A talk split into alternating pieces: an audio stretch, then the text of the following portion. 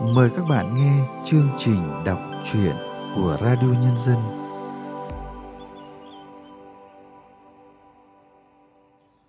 Các bạn thân mến, trong chương trình đọc truyện hôm nay, chúng tôi xin giới thiệu tới các bạn truyện ngắn Bìm bịp kêu khan của nhà văn Trần Huyền Trang qua sự thể hiện của Xuân Khoa.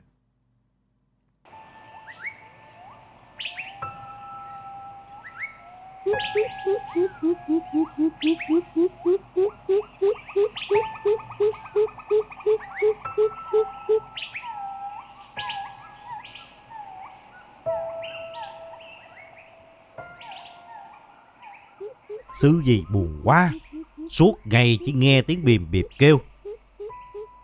Hồi mới về làm dâu xứ này, Loan suốt ngày ca cẩm câu đó với chồng.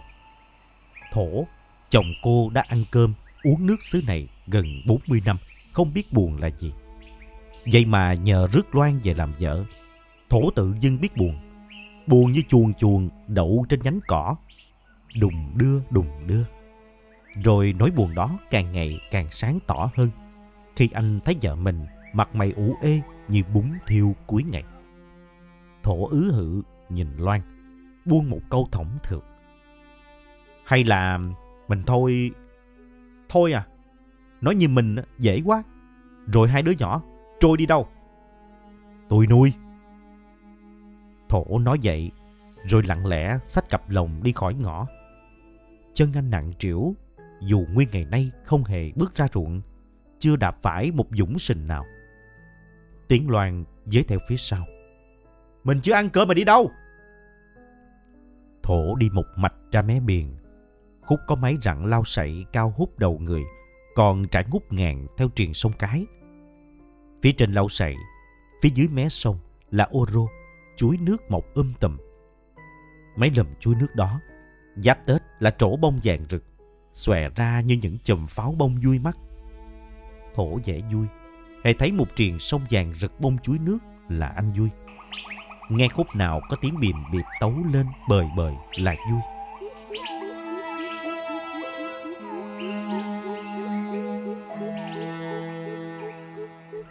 Nhưng có lẽ Loan chưa bao giờ dễ vui như Thổ. Chưa khi nào anh thấy Loan nhìn một bông hoa nào, dù là chuối nước vàng rực hay lục bình tím xòe như đuôi công sặc sỡ, hoặc mấy bụi bông hồng nhung đỏ kiêu hãnh trong sân nhà. Hay khi nghe tiếng bìm bịp kêu nước lớn nước rồng, tiếng con sáo sậu liếu lo trên cành mít mà vui. Khúc sông này, bữa nào nước lớn quá, lục bình kéo nhau trôi về về tản tản trên sông, rồi mắc cạn trong mớ ô rô đầy gai. Nó thành ra một bãi hỗn độn, những rễ, lá, bông, cành chĩa vô nhau mà gặp nước là bương bả bức rời nhau không dứt. Thổ nhìn mớ ô rô đâm xước mấy về lục bình, không dưng cây mắt. Thì đời mình, đời Loan có khác gì tụi nó đâu. Đời đẩy xô hai vợ chồng dướng mắt nhau lâu lắc lơ. Anh thương Loan không hết. Có đâu mà đâm chĩa cho vợ mình tả tơi như cổ nói. Nhưng có lẽ một con người lớn lên cùng với cái xù xì gai gốc. Dù có gọt đẽo cỡ nào, sự thô mộc thật thà vẫn hiển hiện trong từng lời ăn tiếng nói của thổ. Như chiều nay, ngó bộ, loan lơ đỉnh mơ màng, thả hồn theo lời ca ngọt như mía lùi của anh kép chánh trong cái tuần cải lương sức mướt, để cá kho cháy xém. Thổ giận ra mặt. Cá kho mà cứng như khúc củi vậy sao ăn? Vậy thôi đó mà Loan thẫn người ngồi miết trong gian bếp, ngó ra vàng mướp đang trổ bông vàng rực. Cái màu vàng chói chang kia cũng không ngăn nổi nỗi buồn tuôn ra khỏi miệng Loan. Sư chị buồn quá. Thổ nín lặng, xách cặp lồng đi bảy bìm biệp.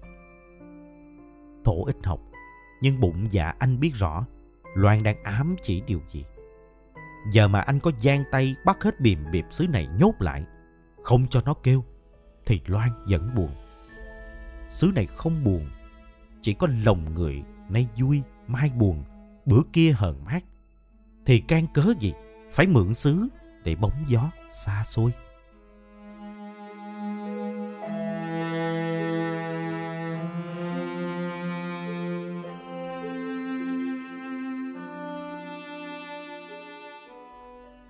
Thật ra thì Thổ nổi quạo với vợ không phải vì cái ơ cá kho.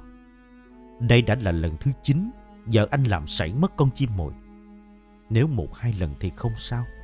Qua khỏi lần thứ ba thì không thể đổ thừa sự chảnh mãn. Thổ biết chính cô đã tháo lòng thả con bìm bịp bay đi. Cô không ưa tiếng kêu của bìm bịp. Một tiếng kêu như ai oán, phần uất rã rời. Mùa bìm bịp hứng tình, mà tiếng kêu vẫn ai hoài ngang trái, không một chút hân hoan. Loan nói, mình biết tại sao mắt con bìm bịp lúc nào cũng đỏ rực như có lửa không? Thổ phì phà điếu thuốc cười khà. Trời sinh đâu vậy chứ biết sao. Lần nọ, Thổ hào hứng xách một xô bìm bịp non mà anh đã kỳ công núp lùm núp bụi, căng mắt canh đám bìm bịp cha, hăng máu đang đánh nhau giành lãnh thổ, thì rón rén trộm nguyên ổ chim non. Mấy con bìm bịp non này, anh đã bẻ gãy chân chúng trước đó mấy ngày. Chúng được cha mẹ bón cho thứ lá cây bìm bịp, xương nhanh chóng lành lặn. Thứ lá cây thần kỳ đó, lạ lùng thay, chỉ có loài bìm bịp biết chỗ để tìm. Những con chim non này sau khi lành lặn được đem đi ngâm rượu thành một thứ rượu thuốc trị đau nhức xương khớp rất hiệu quả. Ai gãy xương kiên trì uống rượu bìm bịp cũng mau lành. Những ông già xứ này hầu như ai cũng thủ sẵn một bình rượu bìm bịp ngâm ngũ xà. Hồi thổ còn tuổi ăn tuổi chơi, một bữa vô tình tung trưởng làm sập kệ gỗ cũ kỹ trong nhà. Bình rượu ngũ xà của ông già tía bể tan tành. Có vậy thôi mà thổ hứng một trận đòn như tử. Má vừa dọn đống bừa bộn, vừa gian lên ông tha cho thổ. Thổ không giận mấy lần roi mây in lên da thịt đau điến, mà hờn tím ruột gan khi ông già tía khề khà khoe với mấy ông bạn nhậu trong xóm. Với ông, tài sản quý nhất là cái bình rượu bìm bịp ngũ xà. Ủa, chứ hồi nào tía má còn tự hào khoe thổ là tài sản, là kim cương hột xoàn, là cành vàng lá ngọc gì đó sao? Má kéo thổ ra sau hè, cắt nghĩa cho anh rõ. Đó không chỉ là bình rượu thuốc, mà là cái cần câu cơm, là cái nghề để ba má nuôi con lớn tới chừng này đó thổ. Sau lần anh lỡ làm bể bình rượu đó, ông già tía bắt anh đi theo ông bảy biềm biệp về ngâm rượu bán, để anh biết tía nuôi mày cực khổ ra sao. Trưa nắng, hai cha con núp trong lùm sậy, nín thinh theo dõi con chim mồi dương cặp mắt đỏ rực, kêu những tiếng kêu khiêu khích đồng loại đang ẩn nấp. Khi nắp đồng sụp xuống, tiếng bìm bịp mắt bẫy gào lên chói lói một khúc sông. Ông già tía có tay sát bìm bịp. Đi một buổi là đầy ấp hai ba lồng tre. Ngó nghề bẻ chân bìm bịp non để dụ bìm bịp mẹ đi tìm lá thuốc cũng là ông truyền lại cho thổ. Mới đầu, anh rung tay, không biết khớp nằm chỗ nào mà ấn cho gãy. Sau anh dạng chỉ hẳn. Có lúc, ông già tía chỉ ngồi im hút thuốc, mọi việc một mình anh lo chu đáo. Nhưng cũng có lần thổ bị rắn cắn trong lúc ngồi rình bìm biệp. Ông già tía lật đật băng đồng đưa anh đi cấp cứu. Bác sĩ nhíu mày. Trễ chừng vài phút thôi, nọc chạy khắp cơ thể là thổ có thể trào đờm, đứt bóng. Lớn lên, thổ không theo nghề bẫy bìm biệp của ông nữa. Anh theo thanh niên trai tráng trong xóm nhảy xe lên thành phố, theo nghề thợ hồ rày đây mai đó. Làm cái nghề nặng nhọc, vậy mà có thể kiếm được tiền để cất nhà cho ba má, còn dư một mớ để cưới vợ. Còn hơn cái nghề của ông, bao nhiêu năm rồi mà không giàu lên được. Nếu giàu, anh đã không phải chịu cảnh ít học, cực khổ kiếm sống như ông từ lâu rồi. Nghề này nó bạc, bạc lắm. Thổ từng thở dài nói vậy khi ông già tía ngỏ ý muốn anh giữ nghề. Cưới vợ, có với nhau hai mặt con. Vợ chồng anh phải gửi con ở nhà ông bà, tiếp tục lên thành phố mưu sinh. Cuộc sống chưa bao giờ dễ dàng. Năm đại dịch ập tới, mọi công trình đều ngừng lại. Xưởng giày chỗ Loan làm công nhân cũng phá sản. Hai vợ chồng đùm túm nhau về quê với hai bàn tay trắng. Còn sống, bình an trở về đã là may rồi. Loan động viên chồng. Sau dịch, hai vợ chồng cũng không thể quay trở lại thành phố vì không tìm được việc. Thổ lây hoay đi làm lúa thuê cho người trong xóm, xoay dần trong vòng một hai tháng là hết việc. Loan cấp rổ ra chợ, bán mơ rau trái trồng được trong nhà, đắp đổi qua ngày. Mấy ngày rỗi rãi sau vụ lúa, tiếng bìm bịp kêu vọng về. Thổ mới sực nhớ ra, còn cái nghề có thể giúp anh nuôi sống cả gia đình. Loan cản, đừng anh, nghề đó ác. Phạm bất cứ con gì đã mở mắt nhìn đời, thì đều mong cầu được sống một đời trọn vẹn. Huống chi, nó chỉ là một con bìm bịp, tội tình gì. Nhưng thổ vẫn sách lòng đi. Mình nói hay quá, rồi cả nhà mình không mong cầu được sống à? Tôi không làm, rồi cho mình với hai con chết đói sao? Tiếng loan nấc lên ứ hự sau lưng thổ. Dài ba bữa, hai vợ chồng lại gây nhau. Thổ bực. Mà thổ bực rồi, thì ngồi rình bìm bịp, nghe tiếng nó kêu, nhưng mà khó chịu vô cùng. Khó chịu, như khi nghe vợ mình cảm ràm. Xứ gì buồn quá. Thổ tưởng mình hù chuyện thôi nhau là Loan sẽ sợ. Nhưng không, khi anh xách mấy lồng bìm bịp non đầy ắp trở về, Loan đã đi mất dạng. Cô không nói mình đi đâu, chỉ nhắn lại dõn dẹn ba chữ, đừng tìm em. Loan đi chừng mấy bữa thì ba thổ nhập viện. Chứng ung thư xương của ông già đã ở giai đoạn cuối. Những trận đau khiến ông gần như phát điên. Nhiều đêm, tiếng ông trên trĩ lạ lùng khiến thổ sợn cay ốc. Thổ nghe trong tiếng trên thống thiết của ông già pha lẫn tiếng bìm bịp kêu khan khi mất con. Thổ buồn quá, nỗi buồn dâng lên ngàn hồng. Anh cần phải tống khứ nỗi buồn này bằng hơi men. Có rượu, vô thức. Anh chép miệng đắng cay. Sư gì buồn quá. Chỉ tội thằng con trai phải tìm hết quán này tới quán khác. E ạch sóc thổ lên xe đều về nhà. Rồi bữa nọ, trên đường đi tìm ba, ánh đèn pha của một chiếc xe máy vô tình rọi thẳng mặt, làm nó té rầm giữa lộ, lọi tay, mẻ đầu. Tỉnh rượu, thổ khóc không thành tiếng. Bằng cách nào đó, Loan đã hiện ra bằng xương bằng thịt trước mắt thổ. Em có thể bỏ mọi thứ, nhưng không bỏ con được. Thổ xấu hổ không dám nhìn mặt vợ khi cô hỏi. Mình đã biết tại sao mắt con bìm bịp lúc nào cũng đỏ rực chưa? Thổ chỉ biết lẳng lặng, xách lồng bìm bịp non quay trở ra lùm lao sậy. Giờ, anh biết tại sao lúc nào vợ cũng kêu xứ gì buồn. Chừng nào bìm bịp còn cất tiếng kêu khan cổ tìm con. Xứ này còn buồn, buồn mãi miết.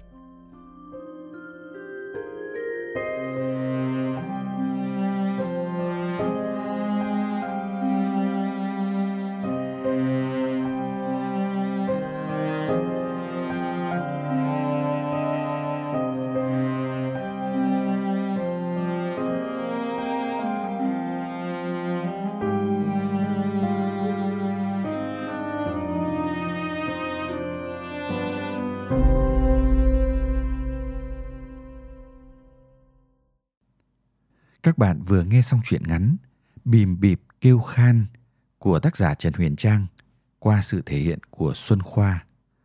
Sau đây, chúng tôi mời các bạn nghe nhận xét của nhà phê bình Nguyễn Hoài Nam về tác phẩm này.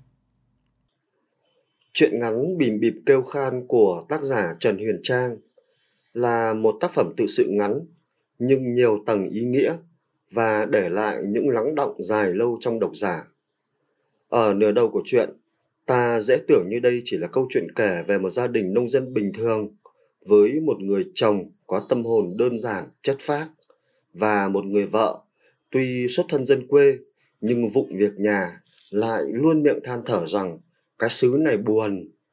Và chừng như chưa bao giờ cô biết vui khi nhìn thấy một bông hoa đẹp hay khi nghe tiếng bìm bịp kêu nước lớn nước ròng hoặc tiếng con sáo sộng líu lo trên cành mít nhưng đến nửa cuối của chuyện thì sự tình dần dần được sáng tỏ rằng gia đình họ hai vợ chồng và hai đứa con, vốn là dân quê kiếm ăn trên thành phố. Do dịch bệnh Covid nên phải trở về quê và bây giờ thì cũng không sao trở lên thành phố được nữa vì thành phố đã hết việc cho họ.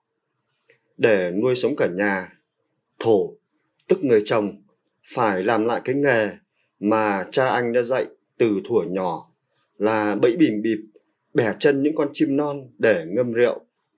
Tiếng kêu thương của loài chim mất con và tiếng kêu thương của con người trước số phận của loài vật được cất lên từ đây.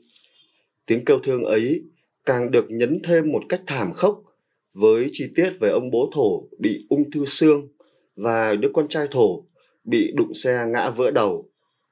Cái mô típ về sự tương đương số phận giữa người và vật về sự báo oán định mệnh như vậy, tuy không mới, nhưng ở chuyện ngắn bìm bịp kêu khan, nó vẫn cứ dội lên, đầy dây dứt, giống như là câu kết chuyện. Chừng nào bìm bịp còn cất tiếng kêu khan cổ tìm con, xứ này còn buồn buồn mải miết. Chương trình đọc truyện của radio nhân dân hôm nay xin được tạm dừng tại đây. Hẹn gặp lại các bạn vào chương trình sau. Thân ái chào tạm biệt các bạn.